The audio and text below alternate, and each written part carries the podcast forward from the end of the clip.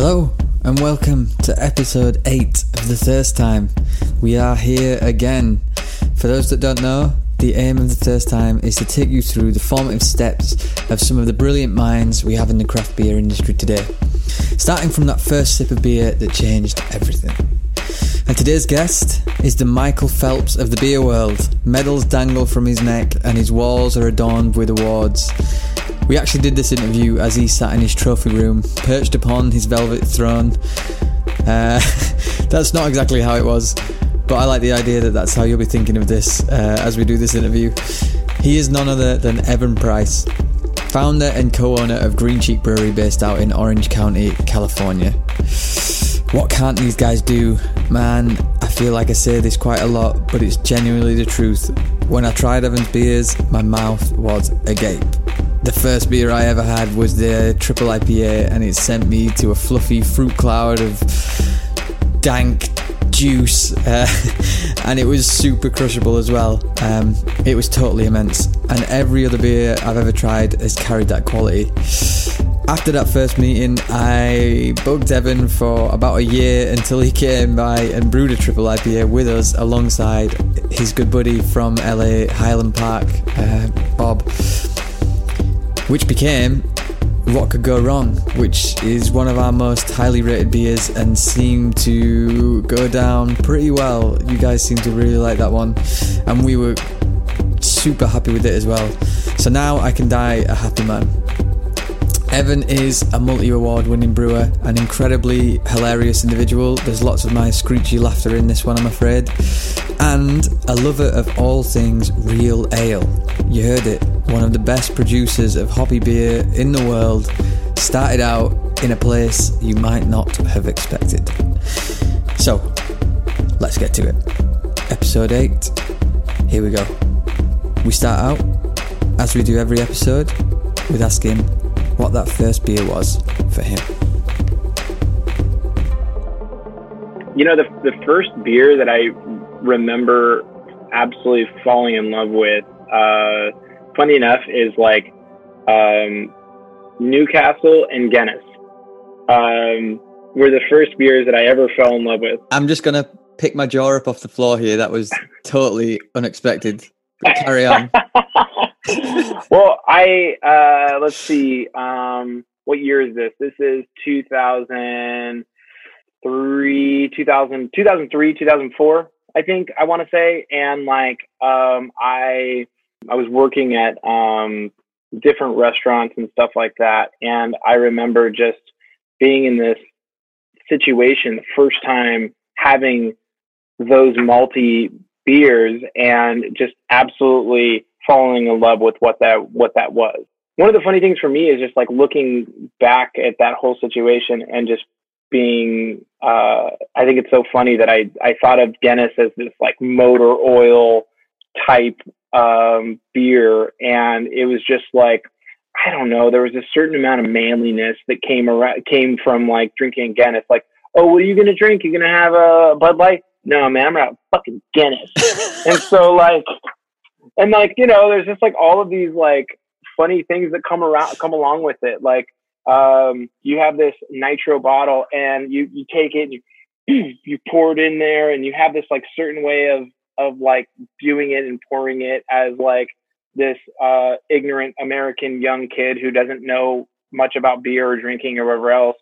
But um, yeah, that was like the first sort of thing that like really started to get me excited about beer. And then from there, um, a couple of my buddies were extremely excited about doing a Euro, uh, a Euro trip, especially after seeing the movie Euro Trip. And so the um, you're painting yourself as this just such a classy individual here, Evan. Oh, oh yeah, yeah, yeah, yeah, yeah. No, it's it's uh, it you know the beginning of this of all of this story is the exact opposite of all of that for sure. and so, uh, just a complete degenerate.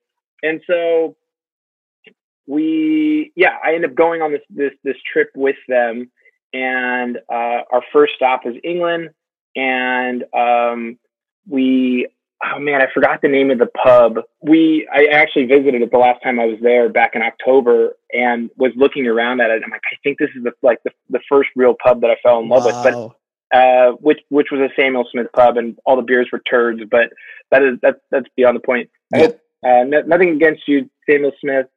Anyway, um, he may we, be listening. yeah, he may be listening.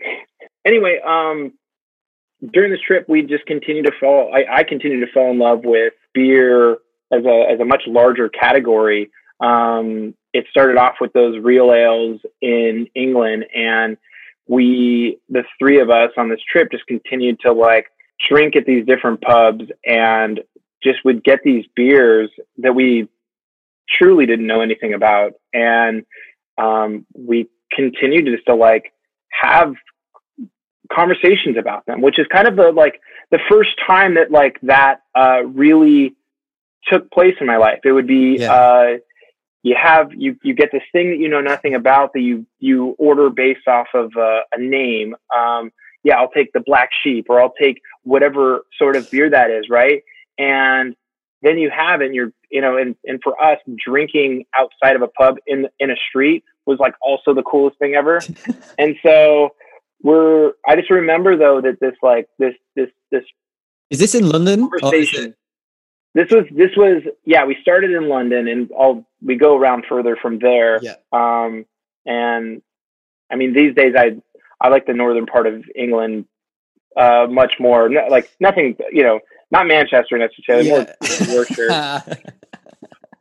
uh, but anyway, the um, yeah, having these conversations about beers though, and I think was just like the beginning of of what that was, and then falling in love with how these things tasted.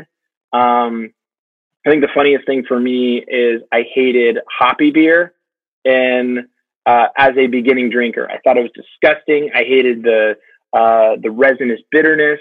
Stone beer to me, like Stone Brewing, was like one of the worst things that I ever tasted. And uh, as a young beer drinker, I thought I thought that that like it it couldn't get worse than that like uh, soapy taste, you know, that I sort of thought it was in the beginning. And so and look where you um, are now.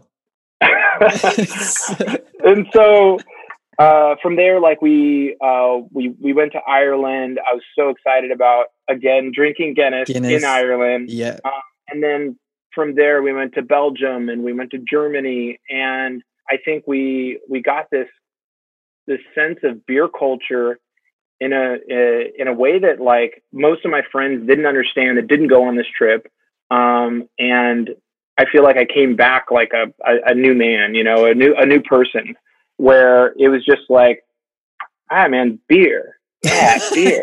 that's that's the new thing, man. There is every time I do these interviews, I'm always like a little nervous, just like, right, you know, how are we going to go with it, and where are we going to where we're going to steer it, and where will we end up? But you've just said about a million different things in there that I'm just like, I just want to talk about for about an hour. One, yeah. All I could get, all I've got in my head is the image of three Californian young dudes in like this really kind of sleepy British pub, just like, eh, can I try the uh, the black sheep over there. yeah. Oh, oh, hey, uh, can I have the black sheep, oh, please? Oh, yeah, that tastes good. Like just going deep on all these like. Oh, uh, the beer has gone bad. It's bitter. You know, it's like, like just things that you just don't understand. I love, I love that that feeling uh, that you must have had, like that provincial feeling. Because I said to you before, you're a Californian brewer now, and that sense of place is a huge part of what you guys do. We can get you know further down the line we can get into like west coast ipas and, sure, and all sure. the other styles but yeah going to going to ireland to drink guinness felt huge oh man i uh yeah i remember it like it was yesterday and that guinness in ireland to me i mean like you know uh, was still better than any oxidized old bottle of Guinness that I was drinking here in California, of course. But um, you know, it just there was a certain you know there was time and place attached to totally. you know that moment. And then it kind of like continued to grow in time to sort of what that was. And out of interest did did the two of the guys that were with you was it two of the guys? Was the three of you? Yeah yeah. Did, did they work in beer as well or was it just kind of like a little bit of a was were you the only well, one to pursue it as a career?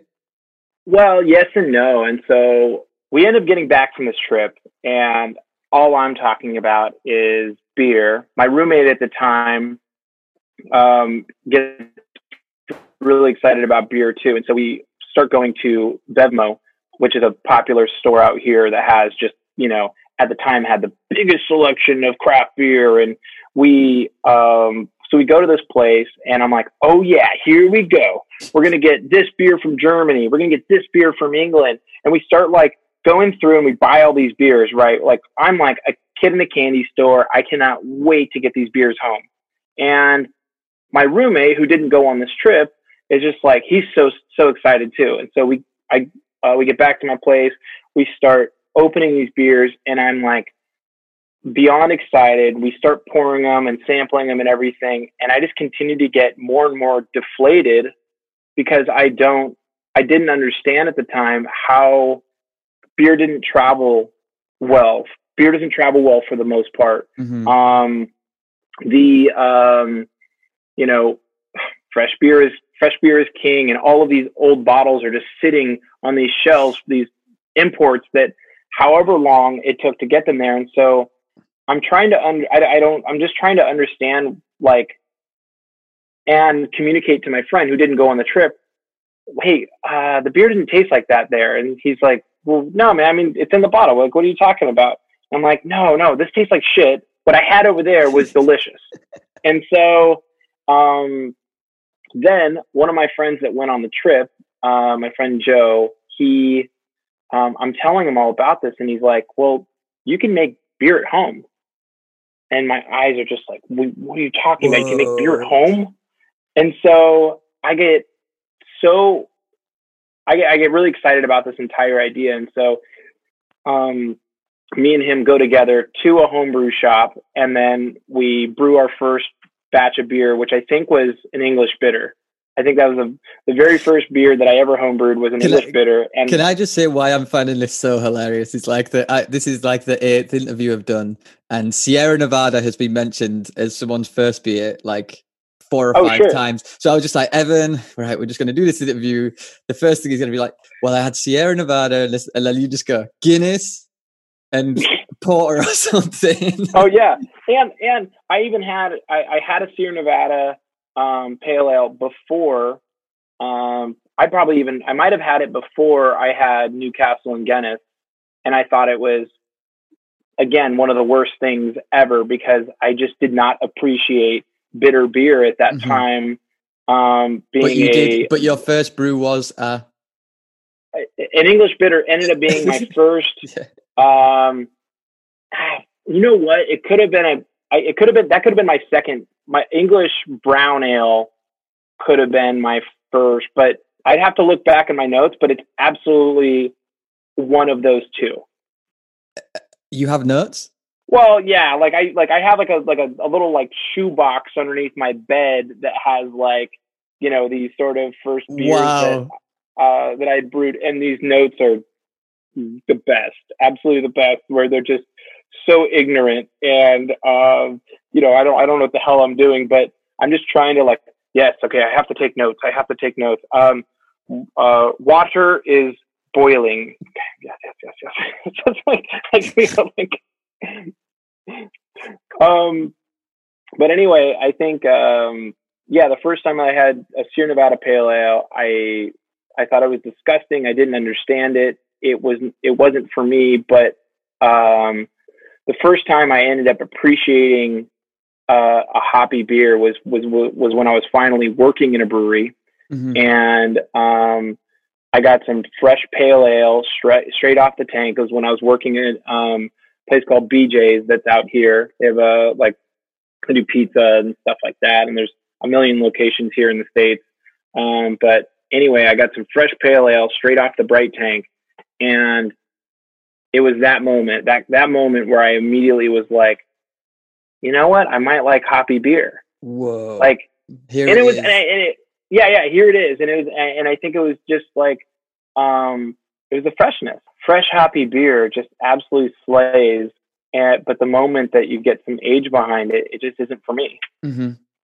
Well, it's interesting you say about like the bitterness uh, because it was an interview I listened to with you that kind of you know where something is kind of obvious but you don't really think about it and bitterness is not a flavor that we are evolved oh, sure. to enjoy and you were talking right. about like west coast ipas and stuff and it it isn't and i remember like trying like my dad's beer or something when i was like I don't know, 14, 15 and had a little sip and was just like, this is disgusting. Yes. And it was like that bitterness and that it's just not a pleasurable thing. Um, so it's funny that you were just totally not taken by that and then just moved into like, yeah, aged Guinness and Newcastle. I tried Brown. to, my, uh, my, my twin boys are three and a half and, um, you know, I'll have a beer at home and, um, they'll see the foam sitting on the top and, you know, one of them will come up and be like, Hey, um, can I, uh, or like, they'll be like bubbles. And I'm like, okay, yeah, you want to put your finger in the bubbles and then taste it? Yeah, yeah, yeah, yeah. And so like, if I have a, um, if I have a bitter beer, I'm like more excited about like what that reaction, reaction. will be. And so it's yeah. like, there's like this little dip. And then I'm sitting there like just waiting, like, all right, you're going to hate this. And I'm like, so what do you think? mmm. And I'm like, oh, no, no, that's not supposed to happen. like, this entire lesson is so that you taste it and then you go, I don't want that. And instead, like, both of my kids, uh, my twin boys have, have like come back with, mm, that's good, dad. And I'm oh, like, man. no, I, I don't, I don't want to hear that. I, I want you to tell me that it's bad so that it, it takes you, you know, another 12 years or whatever to be interested in this again. So when they take over Green Cheek, it's just going to be straight like hardcore, those stone beers that you were drinking at the start, just high IBUs, super bitter. Oh my God, right? yeah. I'm so excited about that entire idea. Yeah. I wonder if you could talk about the homebrew side of it because you were like, weren't you terrible at it? You you like self uh, confessed absolutely terrible at it. Oh man, I I do talk about this more than I should, but um, yeah, I uh, I started homebrewing, and um, I you know like most homebrewers, the first batch that I did, I thought was you know I, I thought that I was God's gift to the world of brewing. I was like, oh my god, I created alcohol. I can't believe I did this. This is amazing. And then I brewed a second batch, and you know, in hindsight, I obviously didn't clean my equipment well enough. And so it was slightly contaminated and I didn't know what I did wrong. But in that moment, I'm like, oh shit, I got a lot to learn about this. And so I continued to brew these, uh, these batches. I was, I was hell bent on continuing to try to make a good batch of beer. And so I brewed just batch after batch, you know, and, and mostly those were like, um, uh, maltier beers in the mm-hmm. in the very beginning. You know, um, whether it was a German he, uh, Hefeweizen or uh, whether it was a porter or a brown ale or a bitter. Like I was I was going through those different beer styles, but I kept brewing these batches, and then I would. Um, it was so much work to like. After about two two or three batches, I realized how much work it was to bottle a batch of homebrew. That like I just I, I decided at a certain point like all right I'm gonna I'm gonna taste this and if it's not good going in the bottle in this mistake like it's not gonna get any better the moment I put it in a bottle like if it's already if it already tastes like shit it's gonna taste like potentially worse like in two three weeks right yeah and so anyway uh, I finally decided at a certain point if it doesn't taste good I'm not gonna put it in a bottle and so then I just found myself dumping batches of homebrew over and over and I got so frustrated with it. I, um, uh, yeah, I, I, made a decision that I needed to go work for a brewery in order to figure out what I was doing wrong because I was really excited about trying to make good homebrew. And was it is is it like quite a common path to tread in California? Because there's obviously there's so much more breweries. I don't know. It just seems a more common career path than maybe in the UK 10 years ago or something like that. So was it quite an easy an easy thing to find or, or did you struggle? Oh, I mean, let's see this, you know, um, as I started down this path, this was 15 years ago. And so, I, you know, the, um, there was not, it would, no, it wasn't, I mean, it wasn't, a, it wasn't a very popular thing, mm-hmm. um, especially in Orange County. We're in, you know, there goes, uh, on the coast here in um, California. It's like L.A., Orange County, San Diego, and so in San Diego, it was you know, um, and I didn't know this at the time, but in San Diego, it was a much more popular um, thing, but still nowhere close to what it is now. Mm-hmm. Um, yeah, the moment that I just kind of like made this decision, I pursued this place. Well, it, it kind of comes along with there's this butterfly effect where I was working at this restaurant and um, I ended up I ended up getting fired for calling this customer a dick, and so then I I get fired, and then I immediately am like, okay, well, I need to find a different. I need I need to work somewhere, and so I went to I I went to go work at BJ's as a server because I knew that they um, were all about their beer program and they made their own beer, and so I was like, okay, cool, this can be my foot in the door. Mm-hmm. So I started off there, and then I continued to just to like bug the uh, brewing staff until I finally got a job in the um, in the brewery, and then yeah, and I worked a shit job for two years. You know, um, were you just like a sponge at that time, though? Were you just oh, trying, yeah. trying to absorb as much as possible? Anything and everything. I didn't care. I and, and I told them that from the very beginning. I'm like, look, I don't have you know, I don't have any anything to provide other than like whatever you teach me. So like, I'm I'm here to do whatever you want. I'll scrub floors. I'll clean tanks. Like you let me know. And so I ended up just being, you know, a keg washer and um, any other kind of cleaning tasks uh, for the most part. And then con- over the course of that uh, that time period, I ended up just con- continuing to work my way up and learning more and more. And then I went to work at another brewery after that, um, at a brewery called Hangar 24. But what kind of stage of development were you at, like Hangar? Were you kind of slightly worked your way up the chain? Were you kind of like were you brewing in charge of brewing and recipe development at that time? Yeah, so I start. I mean, like uh, when I when I went to there, I was basically uh, I was doing all of the brewing at that point mm-hmm. um, by whatever uh, and doing essentially whatever the owner wanted me to do. Um, and then I ended up developing my first beer recipe there, but um, everything else was um, really what um, Ben, the owner, had already developed at that point. But it was such a huge learning curve, mm-hmm. you know. It was which was which was fantastic because I was like, you know, I'm I'm going coming from this this this brewery BJ's where like uh, and into this next position, which was a huge step up for me, and um, I really thought I. I, I, I and I, and I'll repeat this over and over with every job that I end up taking but like I really thought like, oh man, yeah, I got this. Like I I know exactly what I'm doing.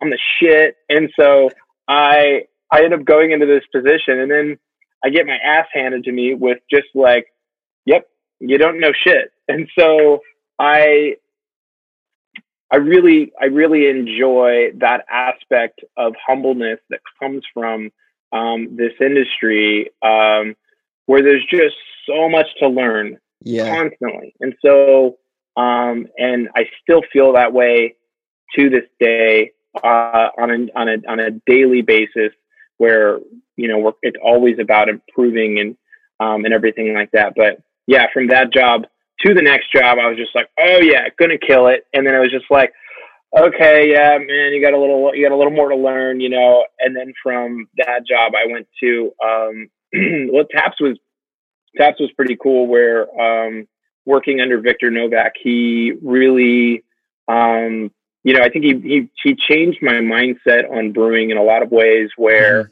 mm-hmm. um, he was all about, um, well, to back up slightly, at Hangar 24, I, I learned a lot of really great um, quality control um, aspects of uh, the of working. Um, there was this consultant that came in. Um, his name's Lee Chase, and Lee Chase was the head brewer at Stone for 10 years. And when he oh, left wow. Stone, he was doing consulting for a little bit. And so he came in as a consultant and absolutely changed so many different ways that I did uh, procedures throughout the brewery um, in that just two days that we worked together. And so that was awesome. And then um, continuing to work with uh, w- work with Ben, who was a um, graduate from the Master Brewers Association, um, uh, also really like helped helped a lot. And then um, then going to work for Victor Novak, where he was he was on the creative side of things. You know, um, these other guys were on the like the, you know more the technical side, and then Victor's on the creative side, where he's just like tasting the beer and uh, we would you know we would taste things together and he'd be like okay you know what do you what do you think we should change how do you like the palate how do you you know and like so that's such an exciting part of yeah. Producing beer man. Like it like it's it's culinary. It's it's being a chef and seasoning and all of these kind of things. Um you know i'm not a brewer and but that that's the stuff that it just excites me so much like what what flavors can be extracted and how and all of that side of things. So it's cool that you've got all of that uh process driven in from from the previous. Yeah, yeah, yeah. now you're kind of coming on to the the the almost decorative aspect of what beer is and was was yeah. your perception of what kind of beers were you drinking at that time? Were you kind of just trying stuff out the tank, and was that was your palate quite defined already, or were you, or were you picking things up that you didn't that you didn't have before? I was drinking basically everything. You know, like yeah. I think I like you know like you get to this um you get to this spot i guess like this like for me there's like this sort of circle of like beer introduction as an american and as an american it's like you know you're starting off with um light lager. You're at a you're at a uh, a party in high school, and uh, someone went and bought this thing called beer, and then you you get handed um, you know one of those, and you're like, okay, this is beer. Oh, this isn't this isn't good at all. Like, what what is going on? Oh, well, it must be me. I must be the idiot. Like, because this isn't delicious. And so, anyway, the um, the progression from there to then, you know, maybe uh, Corona with a lime to maybe then maltier beers uh, to then say uh, hoppier beers, IPAs, and those types of things to then like um, starting to get into like barrel aged beers with um, uh, or just bigger, darker beers in general to then sour beers. And then like you know coming back around and then going hey, you know what? This lager thing's pretty cool.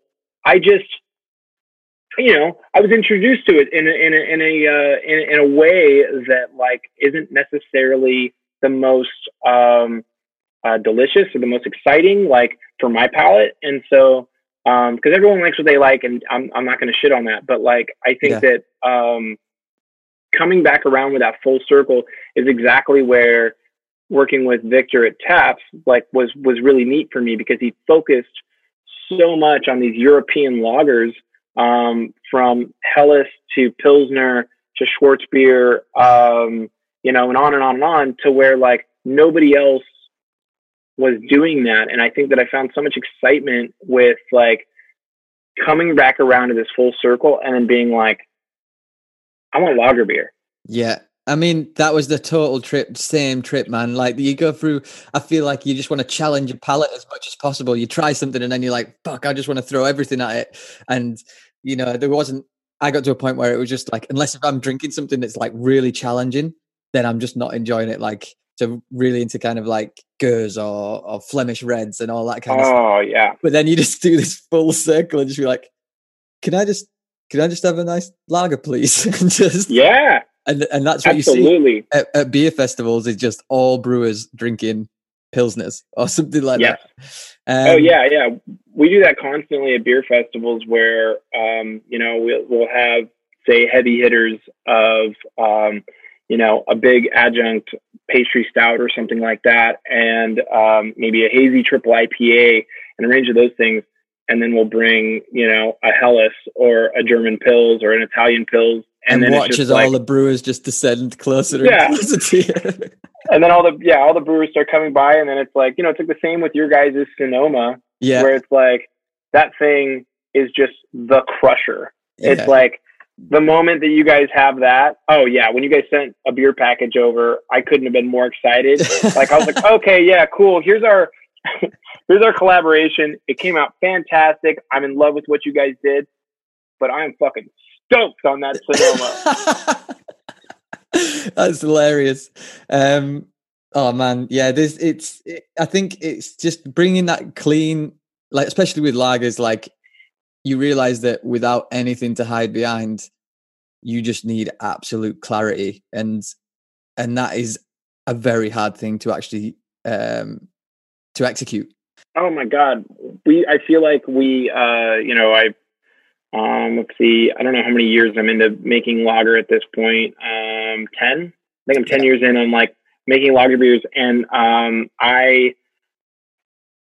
I guess I mean I technically longer, but that doesn't matter. Anyway, um, but the point is, is that like every single batch I learn a new lesson um, uh, from uh, from that standpoint, and then also another um, as problems arise, I end up forcing myself to learn learn more and or re relearn something that I that I forgot about. you so know, cool. uh, via via brewing text or talking to another brewer about like the issue that we're having, you know, or sending something off to a lab lab and being like, oh, that's a heightened acetaldehyde um, in the beer. And so obviously, you know, we have a yeast health issue or a range of other things. And so mm-hmm. I think that it's like, um, it's still some of the hardest, like, the, it's still one of the hardest things that we produce is trying to get our, um, our Helles as authentic as possible from like,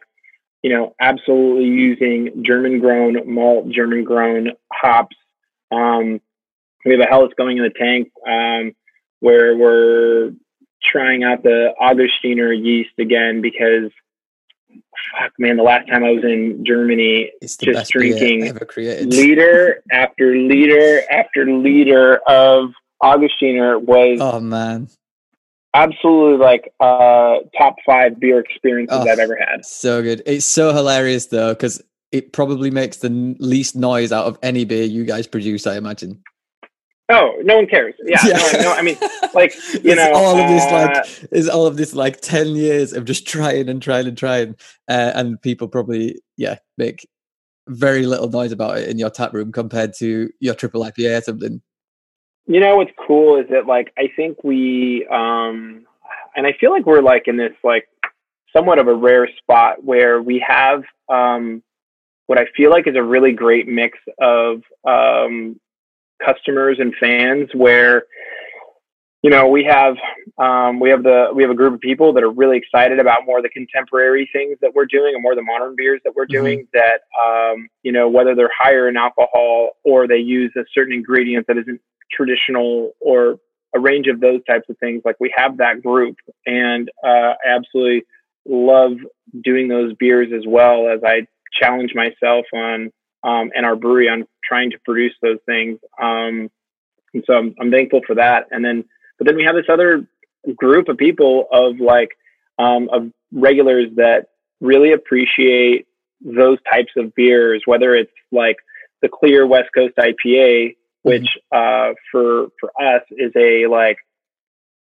pretty like easy drinking beer at seven percent ABV or seven and a half percent ABV, like because of the way that we make them, um, to these lager beers and uh, a range of those like beer styles. Like those things, I think like you know, it ends up being really neat to see who's really excited about those beers. Like we've sold liter mugs a range of times for these like Helles batches, this Helles, these Helles batch releases, and um, we'll have people come in with their clean mug and oh, cool. like because we don't have them we don't have them in the tap room like and so like but if somebody comes in for with their one liter mug we'll fill up an entire liter mug and like the the look on these uh, on their face you know and in my face too because i'm really excited they brought in like you know one of our glasses just so that they could drink an entire liter of it it's so dope that's so cool. i love it yeah Oh man, this interview is is taking me all kinds of places that I wasn't expecting to go. We've gone from Guinness and oh. Newcastle Brown to lager. Everyone that's gonna like uh, be expecting, we're just gonna go deep into like IPAs and stuff like that. Now, Evan worked his way through a few breweries before taking over the ropes at Noble. But this is where I wanted to dive in a little deeper, as all things at Noble weren't in the best condition, and it was Evan's job as a head brewer to turn that ship around. And turn it he did, again elevating them to a new place and adding some more awards along the way. You are listening to Track Brewing Co. presents the Thirst Time, and this is our interview with Evan Price. I want to go into a little bit no, your next stop, which was Noble, wasn't it? Yeah, yeah, yeah. Because that, Yeah, because I've, I've I've read a little bit, and I think we spoke a little bit, and I spoke to Brian for quite a long time about uh, Noble because that was a kind of totally different situation, wasn't it? You went in there, I guess you climbed the chain a little bit more, and your confidence has obviously got got better, and you were going to go in there. Were you going in as like lead brewer straight away, or was it a different role? Yeah, yeah. So um, I went I went over there immediately as the head brewer. Yeah. And um, I um, you know, again, uh, I I had built up a little bit of overconfidence uh, working at Taps. Yeah. Um, at Taps, like uh, two years in a row that I was there, um, we were Brew Pub Group of the Year at the Great American Beer Festival, and um, you know some World Beer Cup uh, medals as well with like Schwartz beer and a range of these other sort of beer styles. And you know, I I think you know like I feel like I brought a lot to the table uh, myself, like in that situation, but like uh, those were Victor's beers and not mine. Totally. And I, um, so like, it was a really funny experience. Um, again, like creating more humbleness because I, I go on to, um, Noble and I start, um, I, I'm, it's the first time that I'm legitimately So in charge it- of Yeah, you you took beer program. Yeah, yeah. yeah like i'm legitimately in charge of this like beer program to where like it all gets funneled you know all beer questions and and everything else gets funneled to me and it's just me and um this volunteer that i have uh uh brad who uh uh became the head brewer after i left um uh absolute absolutely great dude one of my uh great great friends and anyway it's just the two of us and I'm learning pretty quickly that I don't know shit. And so it's uh yeah, it was a, it was a great experience though. I mean like Wa- was there um, was there also an aspect of like Noble wasn't in the best shape that you that you might have thought it was, or was there like was it like this ship needs turning around, kind of like to save it, or was it? Or was yeah, it yeah, like, no. Absolutely. I mean like, you know, the um you know, the the last the, the, the you know, the the way that the beer program was sitting and a lot of the a lot of the different quality decisions that were being made like the the, the beer just was not being um held up in in a, in a in a way that I think like was um uh really appreciated for the community. Um and so you know I basically you know I, I swept everything under the rug for the most part and we started off with new recipes and new beers, um, some of the same names, just to try to keep some consistency. Um, and then, um, yeah, and then we just kind of uh, went off in this direction that like I wasn't really expecting. You know, like um, I I was hoping that we could, you know, really try to make um, the best beer possible, and like that that's always the goal. You know, there's never a recipe's never finished.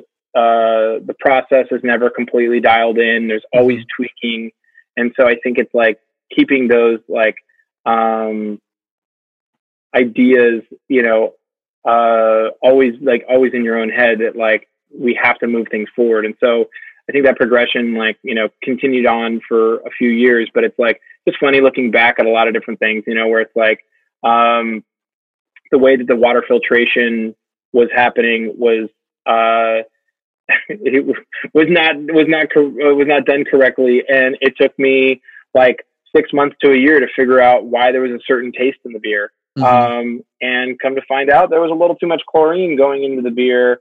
I mean, which isn't harmful for the beer more than it just gives this chlorophenolic character that is not delicious. And like yeah, you know, and so it's just like there was just a range of these different like lessons constantly just through tasting. And so, um, it took a it it took I think like probably two to two years uh, to get things to a spot that were like where the beer was good, and then was that two was that two like hard years of just grafting and, and high stress? Well, in hindsight, it was the easiest thing in the world because of like what what like this has been at um, Green Cheek with kids and all of that kind of stuff has been way more difficult, yeah. uh, which I can get into at some point if you want to. But like the, um, but yeah, like looking back, that was so cushy. But I, but it was in that time of my life was some of the hardest I had ever worked mm-hmm. previously, and so I thought I was working hard. And so, uh, yeah, we, um, yeah, we kind of kept de- developing this beer program. I, um, I'm absolutely in love with IPA. I like fresh hoppy beer kind of no matter what it is. Um, and I think that like there's this absolute magic in a fresh hoppy beer, especially the moment that it's coming out of the bright tank or, you know, the first week it's in the can. Oh, and man. so like, you know, there's just like, there's nothing like it. Um, there's nothing like that fresh hoppy beer to the point to where like I'm constantly trying to like um, educate our staff and our customers in this way that it's like, look, we're going to do our best to continue to make the proper amounts of beer so that we can have you drinking the same experience. Because you, if you know what it's like, you like you fin- you guys get a batch finished and you walk over and you squeeze some off the tank and then you just sit there and go, "This is why I'm doing this. This totally. is this is the, like it doesn't get better." Oh man, it's again. I'm not the I'm not the brewer, but the excitement of tasting like before it's dry hopped, and then post dry hop, and then when it's just conditioned for a while. And you oh. know, we oh. we canned our other half double IPA collaboration today, and and actually the the biggest moment for me in that sense was when we started using our own house yeast strain, and it was a flavor profile that I'd always wanted in our beers that had never been there, and yeah.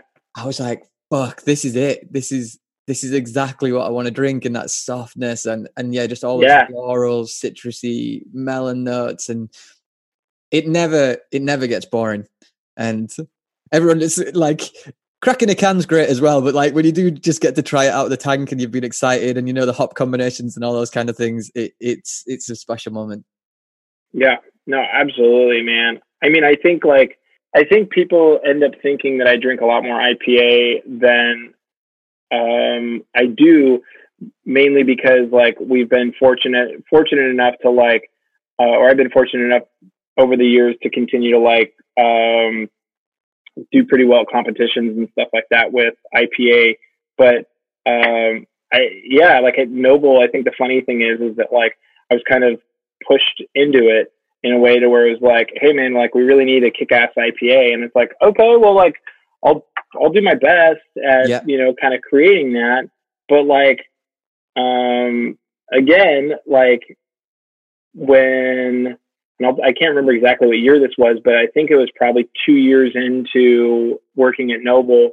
Um, me and Brad took a trip to England, and like I fell in love with cask beer again, and like um, we went, um, yeah, we started off in London. We went as high up as uh, as York on that trip, yeah. and um, all in all, like you know, just kind of coming back from that experience and being like, all right, guys, all right, Southern California, here's some uh, here's some cask beer. You're gonna ESB, love it. ESB, yes. Oh yeah, like we had uh yeah, so we had a, like a we had a we had a certain type of uh, English bitter and ESB and a range of different beer styles. And like, you know, there was two problems with what that was. Well, there's actually, let's say three problems with what that was. One, um, I didn't have hundreds of years of experience making these beer styles, you know, like so many of these like uh, tried and true uh, English breweries. And so like I also I don't think I was making them the best. Um, two, like we're in Southern California, like it's hot as hell here all the time people want cold beer or they want shit on ice. Like you put something on ice or you have a you have it ice cold. They do not want like room temperature. Uh, no. Uh, yeah, trying to con- mild. yeah, trying to convince people like that this was something delicious or something exciting, you know, was uh, was an uphill battle, and Oh, so man. like I ended up continuing to learn this learn this lesson before I opened up my own brewery, which was nice. Which was like, you know, um, you're not the only one drinking. You do need to make for the customer. Totally. And so I, um, yeah, I think, you know, I continue to learn that. Um, I continue to learn that lesson uh, on a weekly, daily basis because, like, I always have some stupid idea that I think is going to go over well where I'm like, oh, yeah, man, I mean, Helles. People are just going to start drinking a lot of Helles and then we'll make a bunch of it. And, It'll sell so slow compared to everything else. and then I'm like, ah, yeah, let me see if people still care about uh, milkshake IPA. And then we'll make one and it's gone in two hours, you know? And so I'm like, huh, okay, yeah, well, I, I, I see a trend here. I see a trend. Yeah, I mean, you have to earn money. That's the trend. I think is that as a business owner, you kind of you get you, you've got to turn those wheels one way or another, and it's generally Oh, man. IPA Yep. is the is the biggest turner. But like, I wonder if you could speak a bit because I was just thinking, you know, before this interview, is is there a certain expectation being a Californian brewery, like and a Californian brewer, um, and do other brewers from other breweries kind of you have to have that West Coast IPA nailed down, or uh, d- d- is that a thing at all? I just I wasn't sure if there's a kind of provincial sense of just like we're a Californian brewery. I'm a Californian brewer. West Coast IPA has to be there. Sure, sure. Um, you know, I think for me, I mean, I don't feel like that's the case. You know, Mhm. I feel like, um, you know, in my opinion, everyone can have their own stamp. Um, you know, uh, I, you know, I think like I'm, I'm one of those brewers that say you got to learn the rules before you can break them. You know, you have all these brewers that are going to make a, um, uh, I don't know, a brown ale with hazelnuts and chocolate and honey or whatever else. And you ask them like, Hey, well, have you just made a brown ale?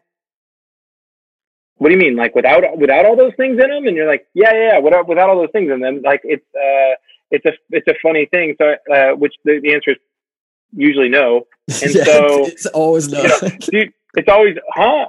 Without those ingredients? So I, uh, yeah, I, um, but I don't think that, uh, like there's like a specific sort of beer style, Mhm. um, that you have to make. Um, I just wondered if you were like As- bitched bitched about in the scene if you didn't like if you were trying all these like experimental things. It's like that guy can't even brew a West Coast IPA, so he's oh, sure, Yeah. sure, sure. Yeah. I mean, uh, no, I mean, no, but I will say that like, if you're not making an IPA, um, here in California, for the most part, like, um, you're, you're doing yourself a disservice Mhm. because that's what, that's what people drink.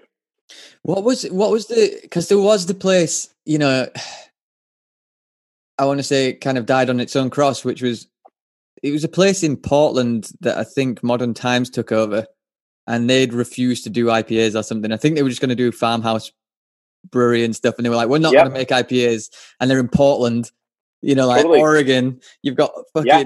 most beautiful hop farms all around you, and like, yeah, we're not going to utilize any of these incredible ingredients. We're gonna Sure. I mean, I mean, I don't know the full story, but I just remember reading an article about that, and they went under because it's like, Yes. Yeah, yeah, yeah, yeah. I mean, like you know, butter.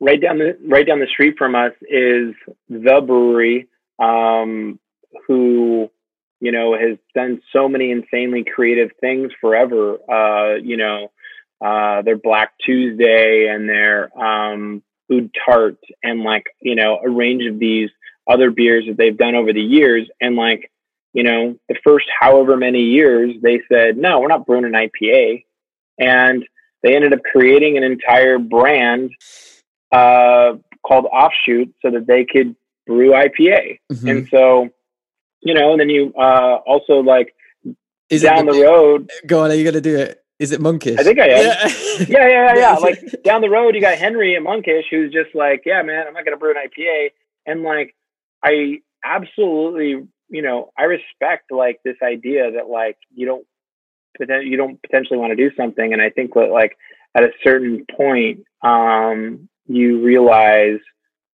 hey, this is what this is just what people want.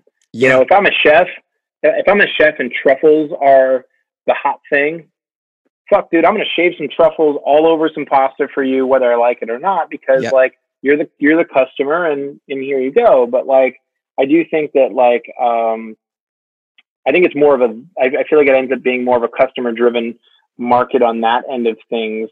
Um, if you can continue to survive making whatever you believe um, is good or cool or whatever else, like more power to you. You know, yeah. like I think like there's a brewery he, uh, here in the states called Bierstadt, and Bierstadt makes only lager, and they um, so like their Helles and their Pilsner are the two beers they make the most. Um, everything's you know decocted, and um, it takes um, I want to say that every beer takes two months to make, Whoa. and so it's like because they lager, you know, they lager for uh, six to eight weeks, and so that means that every oh, tank only gets only gets turned six times a year. When we've done lagers, um, we all absolutely love them, and then Sam, owner Sam, was like, "So, so how long this? How long's this been in tank for?" And we'd be like, oh, we've lagered it for around six weeks or something. And we be like, we're never doing this again.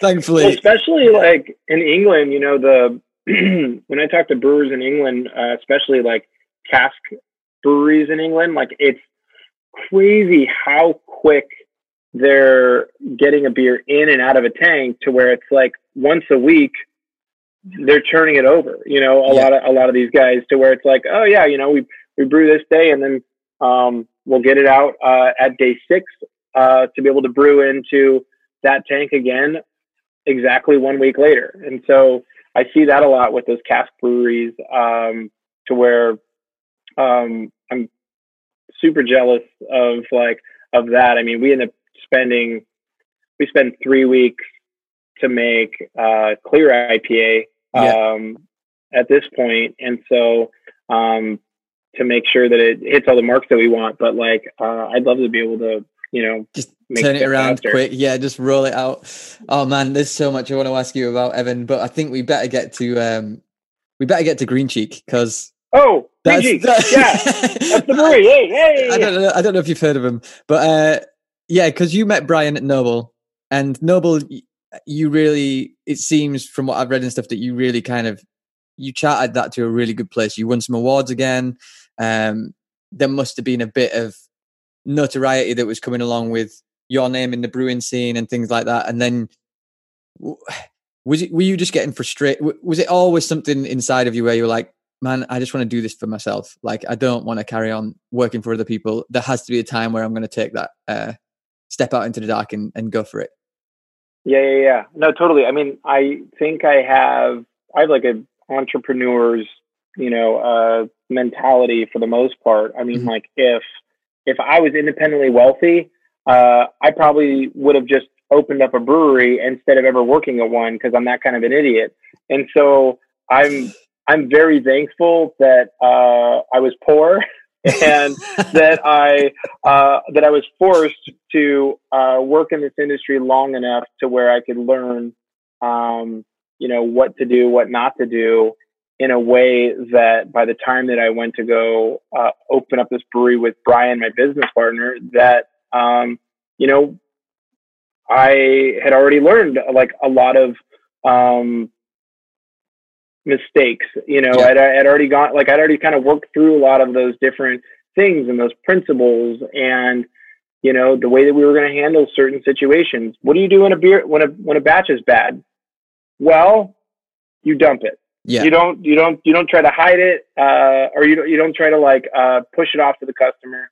You know, at Green Cheek we've um, I don't know how many batches we've dumped at this point, but uh, in the three years we've been open, but um, could be as most of ten, maybe more. Yeah. And like you know, when something doesn't doesn't doesn't hit right, um, you know, we, we get rid of it. And so yeah. I think that, but, but that's just, that's, that's one of many examples. But I think like, um, you know, Brian and I were both in the same sort of situation of just like, we, we really felt like we were giving a lot to, uh, the last brewery we were at. And, um, you know, with him being the CEO, CFO over there, and me being the brewer, it was just like, all right, I think like that's a perfect know, match. like he can fill in all the holes that you don't want to deal with, basically. Yeah. No, I mean, yeah. So we end up being this like, uh, you know, this yin and yang of sorts, and um, you know, he um, he ends up talking to the bankers and like is working out all of these other things on the back end that nobody sees. Um, and I can continue to focus on, you know, uh, the thing that people drink and the, the thing that creates, you know, um, helps create the community and stuff like that. And so I think mm-hmm. it's like, um, it ends up being a great partnership. And, um, we started up, yeah. So we started up Green Cheek with, um,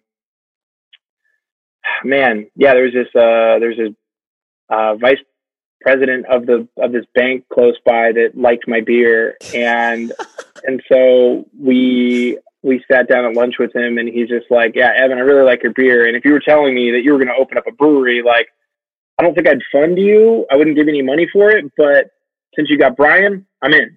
And so I'm like, all right, sounds good. And so, so you've got someone with some like business acumen that can uh, can actually maybe hold the fort a little bit on that side. Exactly. And so um, yeah, so then we ended up um, um, finding this brewery that was going out of business um, here in Orange, California, and we um, we moved in here April of 2017, and two and a half months later, we opened it up as Green Cheek. Um, we and this, and this is where the fun begins because the story of you guys opening is hilarious. Like your naivety just blows me away that you were just like, "We'll just open and there won't be no one will come. It'll be pretty chill." Um. Oh man, yeah. I think I I look back at that. I mean, and I still like after you've uh, been I'm, like racking up beer awards, like at all these well, other breweries. I think you know I'm uh, Brian and myself like ended up ended up being pretty like self-deprecating in a way that like we were like, oh yeah, I mean, no one's gonna care. Like you know, don't even worry about it. And we like, especially with opening this place, we were so frugal and we uh, we were so overly concerned about about hiring people that uh, for our opening the, the day we opened we asked a couple friends to just come in and help bartend and brian and i were just thinking like ah yeah man. I mean we're just gonna uh, we'll bartend and uh, just be the two of us but you know what? Just to be safe we'll have these two guys come in and help us out. Well we're not gonna like hire them. And so then we go through the yeah the first weekend and we get you know surprisingly and thankfully we get totally rocked by um, a crowd of people that we could have never expected. Mm-hmm. and it was awesome. And so we yeah we open up green cheek and then immediately after that weekend we hire we start hire, hiring bartenders for the following weekend because when we started out, we were we only opened up our tap room three days a week, um, Friday, Saturday, and Sunday, and um, so that we could kind of keep operations going the rest of the week, and it wouldn't be overly complicated. And then, yeah, and then as time went on, we just continued to hire more and more people. We opened up more days. Uh, we did more. Um, continued to be able to do more and more can releases.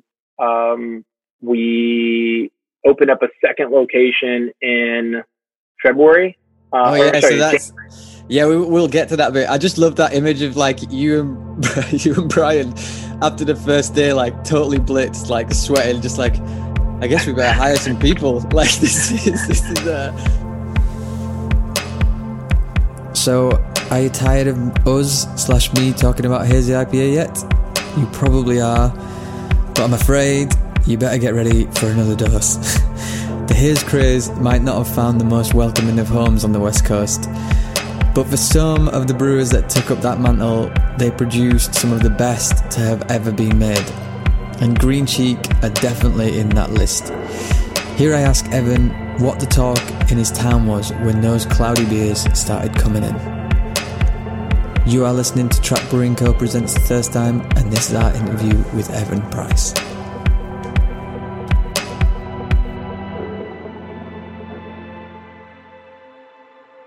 I don't know if there's any been anything like maybe more polarizing uh, to like the beer community and um, uh, old curmudgeony brewers than hazy IPA.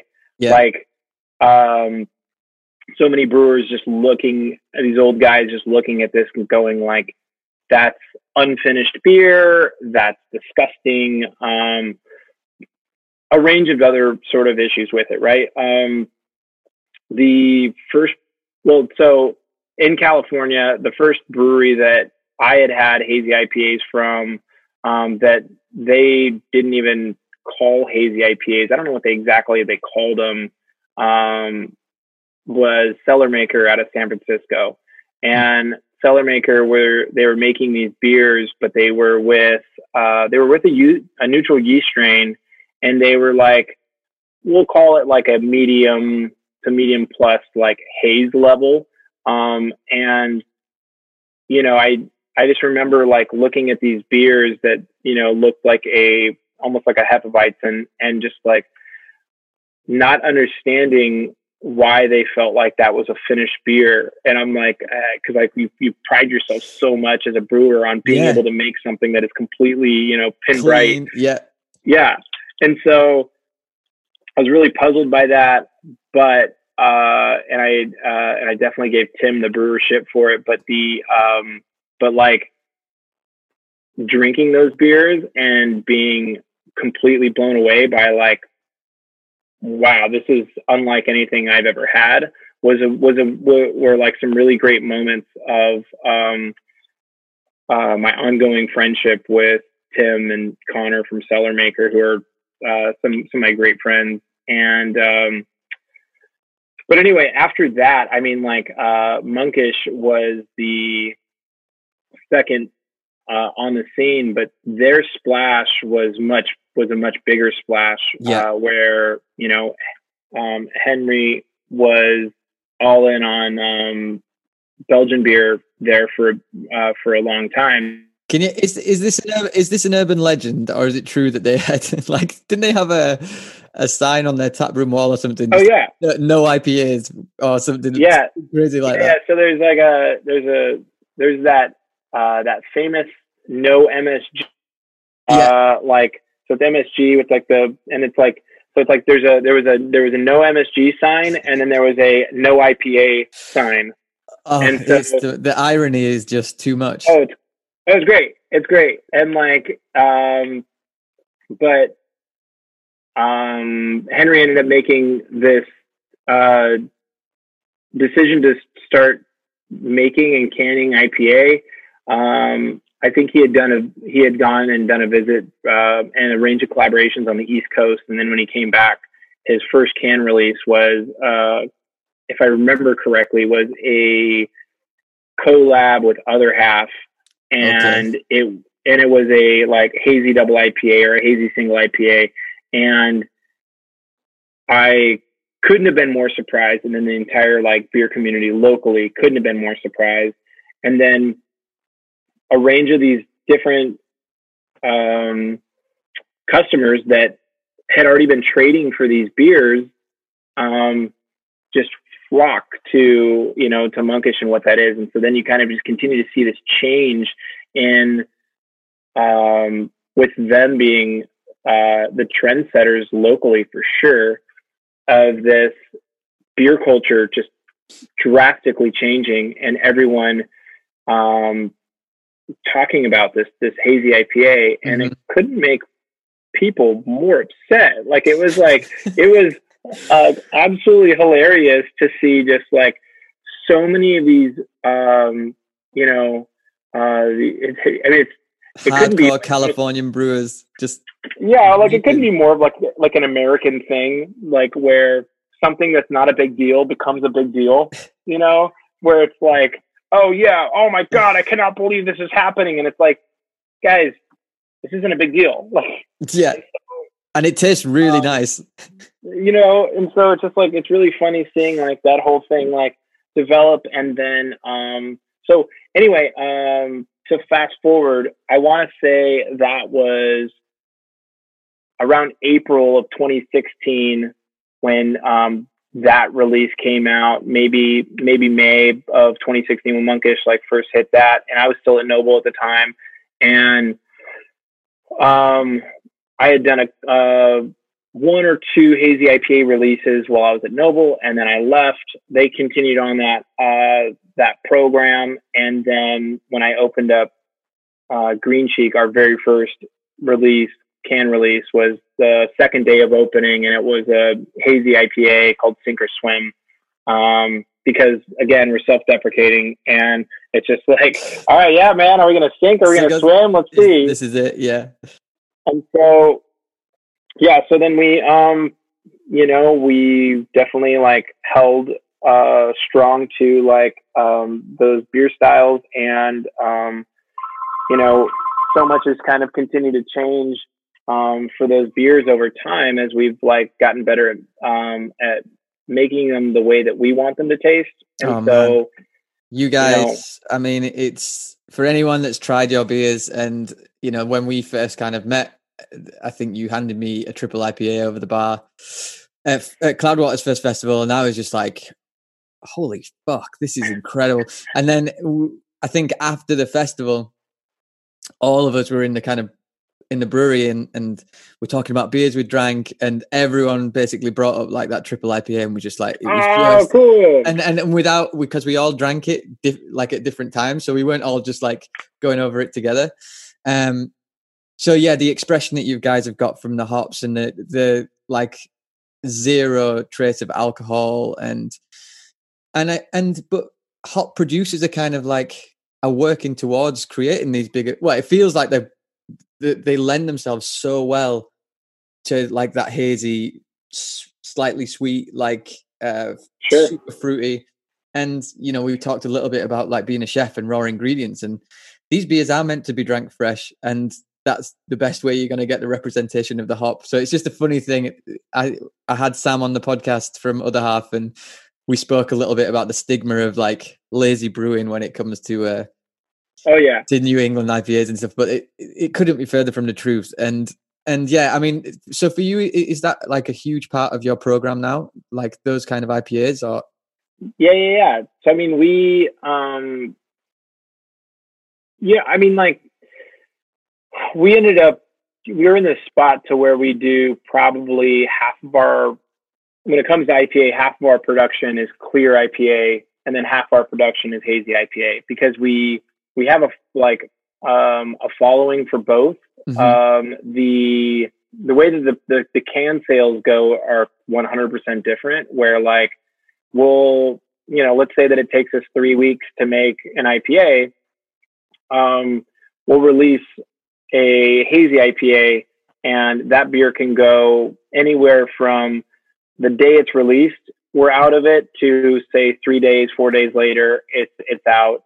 Um, and you have a clear IPA where where it's a completely different customer. And like um, we release this beer and then it takes two weeks to say go through mm-hmm. um, but it's this just consistent like people coming by grabbing four packs or cases or whatever else. And the like you continue to see the same people over and over grabbing those uh, those clear IPAs and so we um, yeah, we fondly do both, and we um, yeah, we continue to kind of like. I mean, I think you know, hazy IPA ended up being like difficult for sure to like continue to get dialed in, where the trying to get like the um, the profile right um, took like took some time, you know. Yeah. Um, continue to taste Sam's beers from other half, continue to taste Henry's from Monkish, and um, a range of these other brewers that are making these beer styles like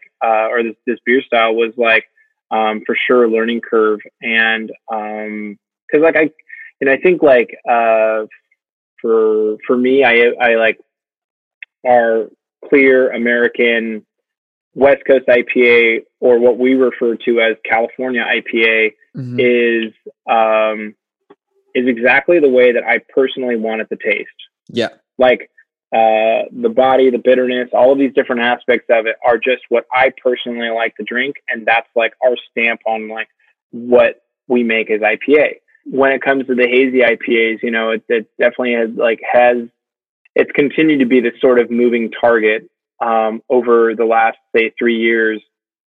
of continuing to try to figure out like what exactly it is uh, for us and what it um, and I think that like as time has gone on and as I've traveled more, as I've tasted more, um, I I think I've continued to like get our pro our like I don't know our signature sort of profile into a spot that I'm um, really excited about. Um, uh, it's it's they yeah they drink just so so and and this is where beer festivals come in because like oh yeah for us for us like drinking those beers was just like right man the the level that you can achieve with this style is is way beyond way beyond where we're at at this current time. And and yeah drinking that triple ipa and then after that i think i was just hounding you. I was like so next year you're coming back.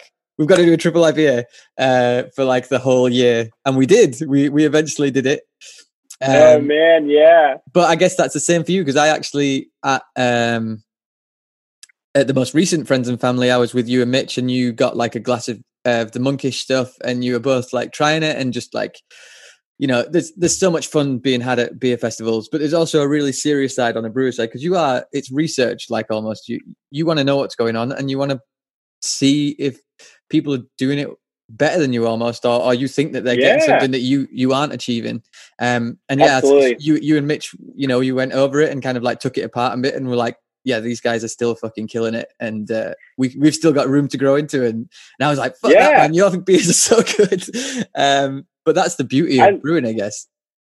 Uh, those are some of my favorite moments um, in being a brewer. Is just having that realization of like by tasting somebody else's beer and just having that that that moment of um, I don't know introspection or where you're analyzing it in this way because you are so um, taken back by how delicious it is. Yeah. And you're going, hey man, like I'm fucking up. Like what am I like what am I doing wrong here if like, you know, they're able to make this this beer taste this good, like I have to like I have to get to the bottom of this. I have to figure it out, whether it's through a conversation with them or some things are just like um some things go outside of uh, understanding. You know, like um, for certain times you can you can have certain brewers beers, and you can ask them like, "Hey, well, how did you get it to taste that way?"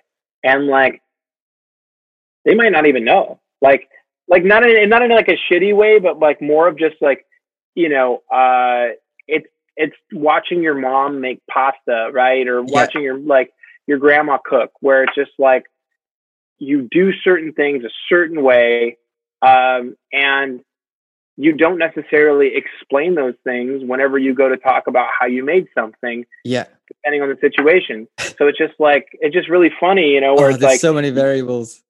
Oh yeah, like you just you just end up in this this, this whole situation where you're just like, how did you get it to taste this way? it's like, what did you do here? What did you do yeah. here? What did you do here? And like, it, you still can't get to the bottom of it sometimes. It was uh, Matt showed me a text message this morning that he'd got from a I w- I won't disclose the brewer, but it's I think he'd got it at like four in the morning, and it was just like this super long message, and he was like, "So I think this is why." another unnamed brewery gets such good IPAs because their cooling jackets only go halfway up, so the wort is a little bit warmer at the top, and then it goes through. And this, that, and it was like, I don't know if he's just been taking speed and just like freaking out at home and just like, oh yeah. But but there's so many like little variables and you know you can dig into like the belgian side and stuff where you just like there's there's place and there's equipment that just that just lend themselves to a, a flavor profile that you won't ever be able to achieve. Oh, um, oh man.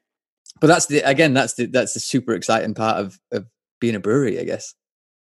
On uh on this last trip in february mitch and i went and visited at timothy taylor and it was the one and only like it was one of the best like um, brewery visits I've ever had, and um, yeah, we ended up um, yeah having beers with Andy, the brewmaster, and like just oh, so you know cool. all of what it was, but like looking at that entire brewery and that the open fermentation and the yeast that they've been using for I don't know, I think the last 30 years is what they're currently on for this certain yeast. Uh, that's how many generations they've gone is it's like there's, there's all these different things where you're like, I I couldn't replicate this if I ever tried. There's no, no way.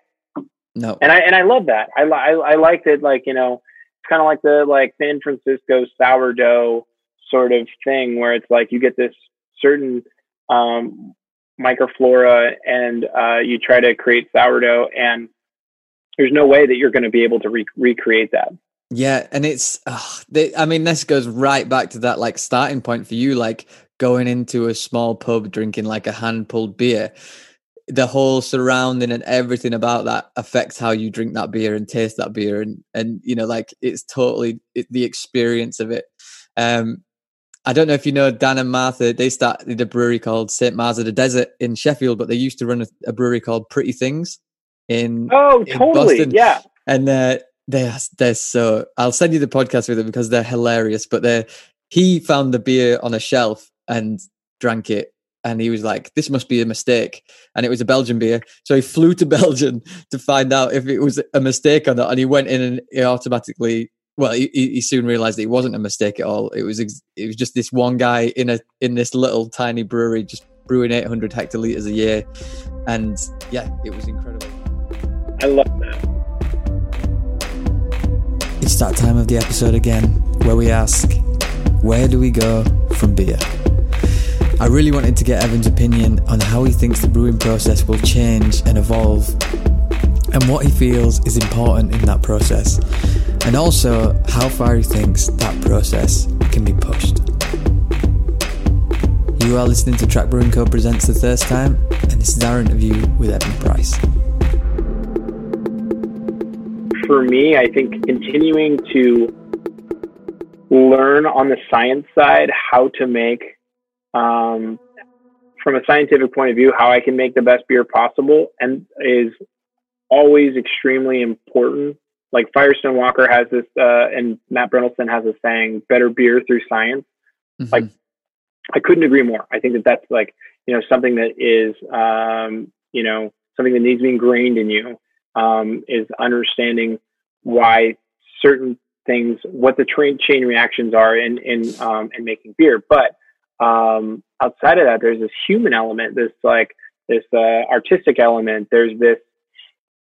At the end of the day, it's picking up that glass of beer and smelling it and tasting it and ha- making this decision of just is this absolutely insanely delicious or does it like you know or is it not like you yeah. know like or is it is it bad is it good is you know like a, a, range of those sort of like you know questions you ask yourself like that's all that matters in the end it doesn't matter if it's tech if it's technically perfect um, through all the stats what matters is like the moment that it hits your lips Exactly. Like, are, you, I, are you smiling or not? Yeah, that's it. And beer is the, again. I've touched on we've touched on this a lot in the different episodes, but yeah, beer is fun. It's supposed to be fun. It's supposed to be bring people together and people smiling. And and again, the uh the lager side to like the hoppy the the hazy IPA side. It's like hundreds of years of process or in your career, tens of decades gone into that lager. But you probably if you put that next to like a triple fruited gose or something the reaction's probably going to be for the gose over the lager, but it doesn't mean that there's any less process right. Yeah, yeah, yeah. No, exactly. We um we have this beer that we're brewing um next week, and it's a so it's an Italian pilsner that is like giving a nod to um Tipo Pils, this uh this pilsner that's made by Birrificio Italiano, and the the idea but we, we we've named the beer 2042 and the idea behind the beer is that uh, it's probably going to take us 25 years as a, as green cheek as a brewery for this beer to like to legitimately be really good. Like Italiano Birrificio has been around for 25 years and I'm tasting this beer going this is absolutely excellent. Mm-hmm. like yeah it's going to take me some time. Yeah. Get there hopefully. Um, yeah, so I, I, am interested in that question of like, do you think there'll be like a Michelin starred standard of beer? Because I wanted to ask it at Sam at other half because he, you know, they really push the boundaries on ingredients and sure and, and, what can go into a beer. And I, I, it was just a question I thought like of how far can it go, or how far would you want it to go? Like that's the other thing, I guess. Yeah, I mean, I feel like there's already like you know, there's there's different um, levels of what that is in beer. Like mm-hmm. um, with the Michelin star type thing, um, uh, I think it's absolutely it's a stellar program, but it ends up being extremely biased. You know, you visit a place, um, you say taste through that experience, and of course you're rating it the entire time, but you know the moment you're driving over there, the moment you arrive, all of those types of things, what that place is, and I think that that's where like um, the beer competition side of things is really neat because you're smelling and tasting through different beers without any bias and understanding of who made that beer. And so from the, the littlest, crappiest little brewery to the, you know, um, the biggest brewery, like, you know, these, these things happen. And so, uh, as far as like awarding medals. And so I think that like that Michelin thing is already there in a, in a different form yep. via competitions. And so like, um, but I mean, I still think it's an awesome idea. Like I Yeah, I, I just wanted like on a sensory experience of like how how uh how kind of I don't know if it would be like gimmicky could you go, you know, like spraying essence of thingy whilst drinking a West Coast IPA. But um that was a better answer what you gave because it also means that you've uh, you are the Michelin starred brewer of this.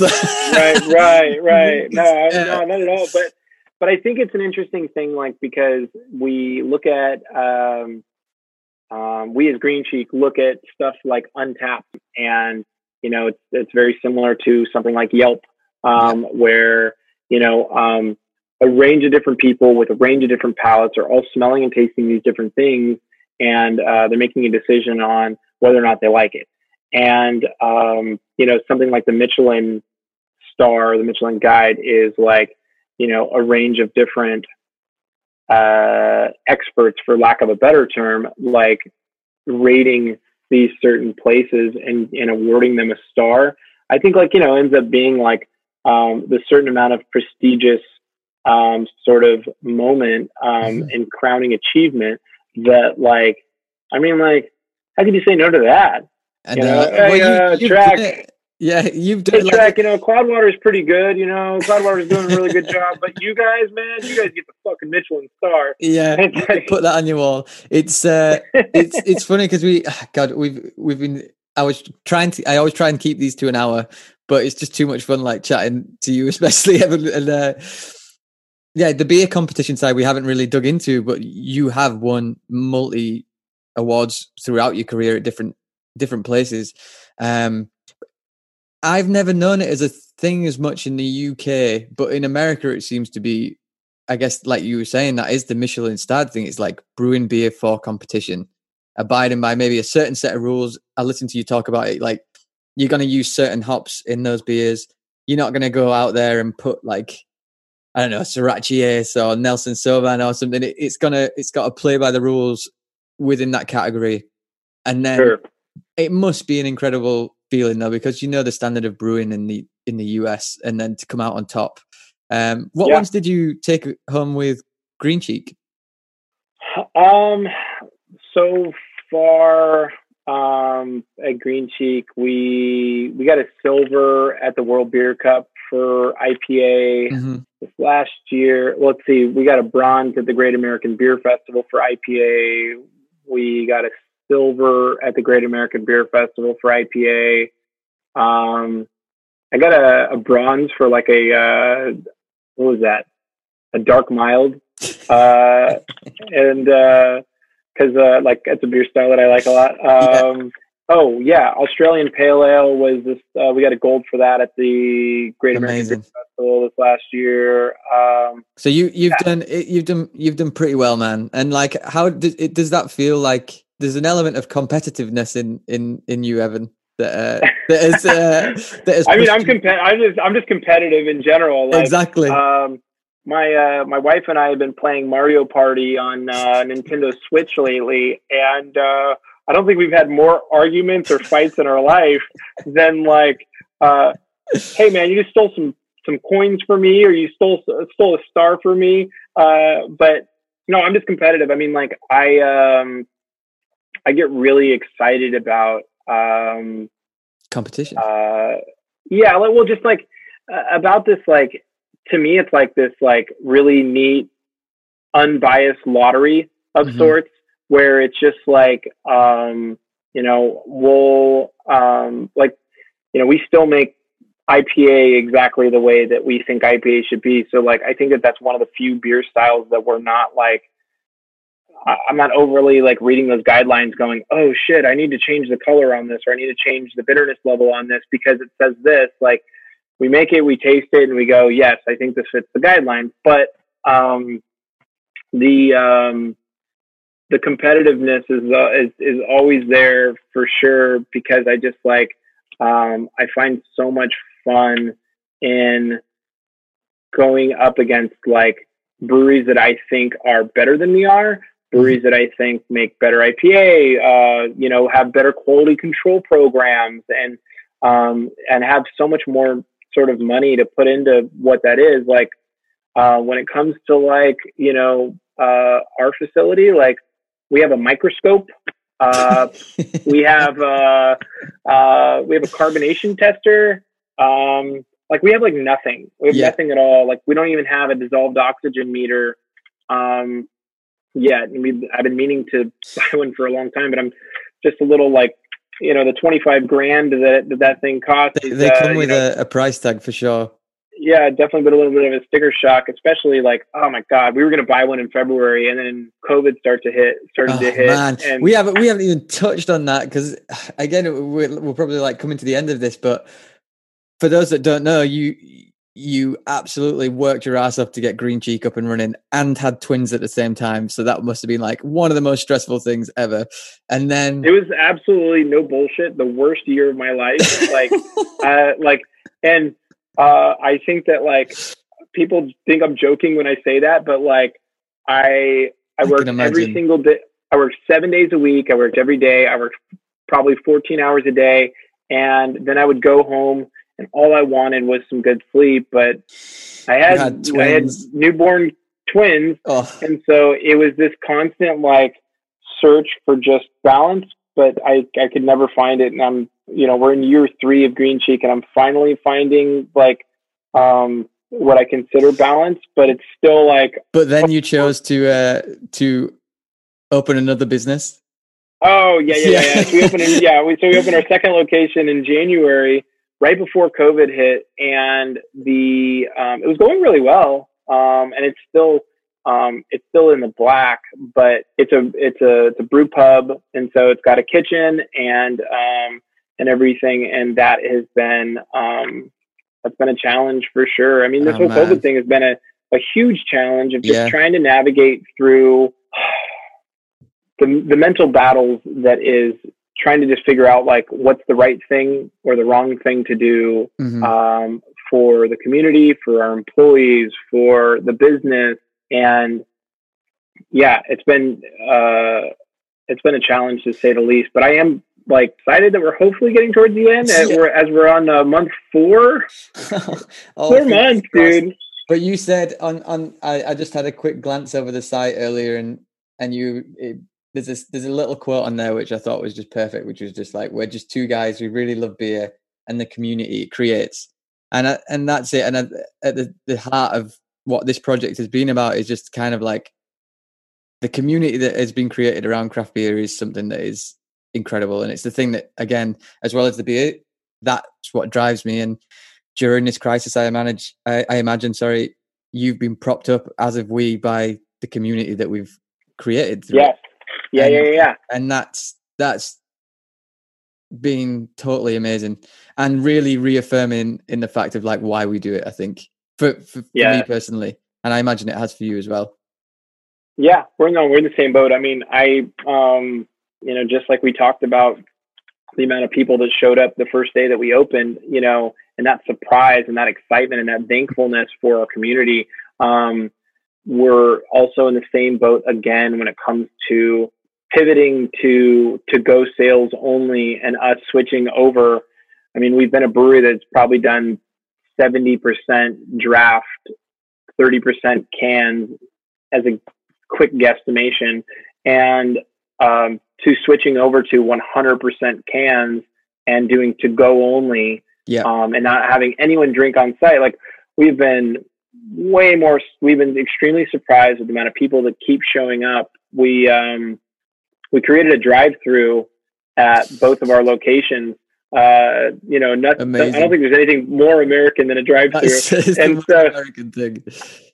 And so we created a drive-through at both locations to where there's no pre-ordering ordering needed or anything like that. We just have, you know, staff on hand with the appropriate PPE that is, um, you know, taking care of each customer at a time, and like, and it's being done in a way that I think is keeping our staff safe and keeping um, our customers safe. And it's, um, yeah, it's been really neat seeing people show up, people buy the beer, and um, and then like seeing later, like because I, I manage our Instagram account as, as well, Mhm. and so it's like, and then later seeing people tagging us in these in their in their posts, just like so stoked to be drinking, you know, something that they like at their own house or whatever else. Yeah, and I think uh, uh, without going too cheesy, I think people have really enjoyed having something to be excited about and like having new. We've just like rolled out so many new releases because it was gearing up for festival season as well. And actually, Yeah. the first beer to drop,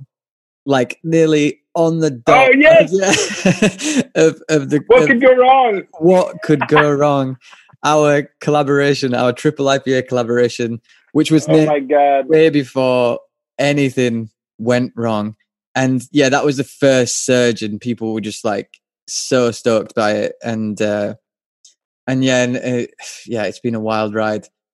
I cannot believe. I still can't like uh, that. The name, the name is the name is too perfect in every single way, and like I, uh, I love how, of course, at the time, never in a million years did we uh, one see this coming, Yeah, um, the whole COVID thing, but just like to have like uh, just a funny name that we thought was funny because the three of us are coming together. Ah, what could go wrong? Like yeah, ends up being instead this like bigger sort of like idea in itself. Like, yeah, what could go wrong? Well, a lot could go wrong actually. Yeah. Uh, you know, I do all the Instagram posts and stuff, and I was like, "What could go wrong? What could go wrong? Are you freaking kidding me? Like." The whole world could close down. That's what could go wrong, and obviously it was pretty intense at that time as well. So it was like, "What the, where the fuck are we going Yes. with this?" Um, but thankfully, thankfully, those releases and uh, I think have kept people. We've had so many beautiful messages from people just being like, "Thanks so much for like doing this over the lockdown. It's been something to be excited about and enjoy and drink with friends on Zoom and all that kind of stuff." And I Oh, imagine man. you guys have had a similar a similar thing. oh man, since you guys released that, just watching the um, the love that that beer has gotten. I mean, I I can't remember being part of a a collaboration where I've seen so many people just saying like beer of the year, beer of the year, and just like this um, excitement in England for like what that beer is. This Yeah. you know this this triple IPA, which um, you know Was totally Kind of like- inspired by that, but totally inspired by that moment of me and other guys trying your triple IPA over the bar and and to have. I and think we ended up in the like literally like the almost. I'll have to look it back over, but I think we ended up in the exact recipe that we use Yeah. for our triple IPA. and maybe So it's different like, hops. It was like Citra and Strata, I think. In uh, oh yeah, yeah. Like Yeah. we changed we changed hops with our you know With the our triple IPAs, yeah, but everything else about it, procedure wise, like all of those types of things, like um, you guys green cheek triple IPA uh, uh, over there, and like yeah, and then getting oh man, and then getting the can and then tasting it and just being like, yeah, Yeah. that's that's like that's it. That's Uh, like that's the. The body, the bitterness, like everything about it was just like Well, it was an um, honor. It was an the honor. deceiving.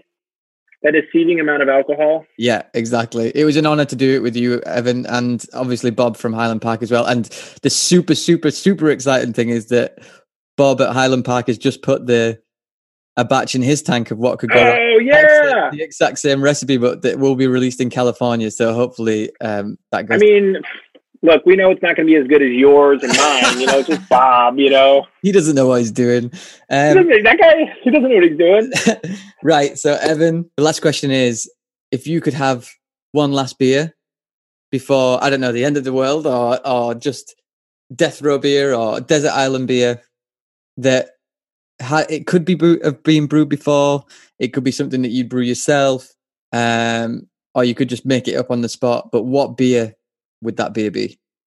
Oh man, I don't know. Like a top five comes to comes to mind for me because like each part of the world makes something truly special, and Yeah. like you know, I immediately go to um, some of my favorite beer moments, and so it's like you know a liter of Augustiner Helles in Germany, Perfect. you know a um you know a pint of landlord at the top of a you know a top of a hill at like one of the like timothy taylor pubs you know where the where everything's kept perfectly you know on top of their game um to oh my god uh drinking a fresh russian river ipa uh or fresh like firestone ipa i mean like um I don't know. The list kind of goes on and on more than it should, but like, so it really I- depends where you are when the apocalypse comes. Is that what you're basically saying? yeah,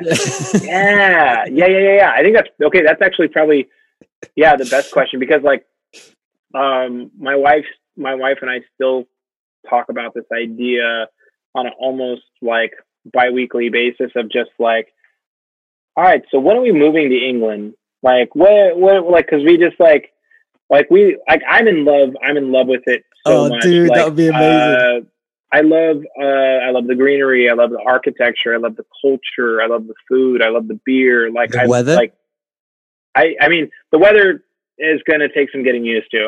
Uh but I think one of the things that I like about the weather is what it does for the greenery.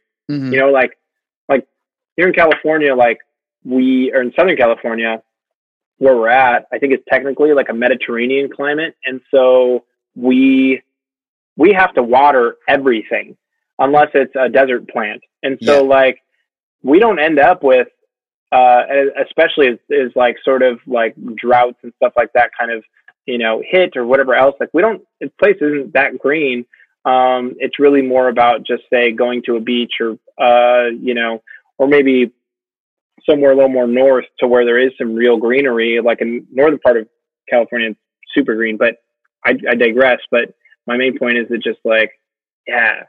Oh man, there is such a special thing as well of like an autumn day and going and finding a little pub and like you say, like Oh. Uh, a cask landlord and the fires blazing is is is definitely a thing of beauty. So that's that's beautiful. That's such a good exclusive that you've just said there, Evan. That Green Cheek UK is going to be starting in the next few years. I, i, do keep say- talking about it like can i, have to do I a lot more research Yeah, I think you'd do all right. Though I'd love it if you just came over and started like a traditional brewery and just did Oh. like bitters. I, that's all i've thought about is like that idea of just like Get a little brew Um, pub, like an actual brew pub. it's like the retirement plan, you know. It's like uh like that's what my kids run, you know. It's Yeah. just like like, I wait for them to get old enough, and then it's just like so that I can just sit around and drink like fresh cask all day. And there it is, episode eight in the bag. Man, Evan, what a guy, an incredible dude. Honestly, to be around him is to to laugh, uh, joke, uh, and smile constantly. And then underneath that veneer is one of the most talented brewers when it comes to progressive beer in the world. And like I said at the start, it came from a place that I was totally not expecting. I had no clue that Guinness and Newcastle Brown would be the first beers that uh, Evan mentioned, and it was an amazing foundation for the rest of the episode. I really hope you liked that one. It was a pleasure to talk to Evan, as it always is, and uh, fingers crossed. Maybe we do another little beer together somewhere down the line. Thanks again for listening, folks. If you like this episode, please give us a review. Maybe suggest it to any friends out there and leave us a little comment or send us your thirst times too, and we'll try and read them out in an episode in the future. Thanks again. This is Track Brewing Co. presents The Thirst Time. I am the host, Stefan Melbourne, and as ever, stay thirsty.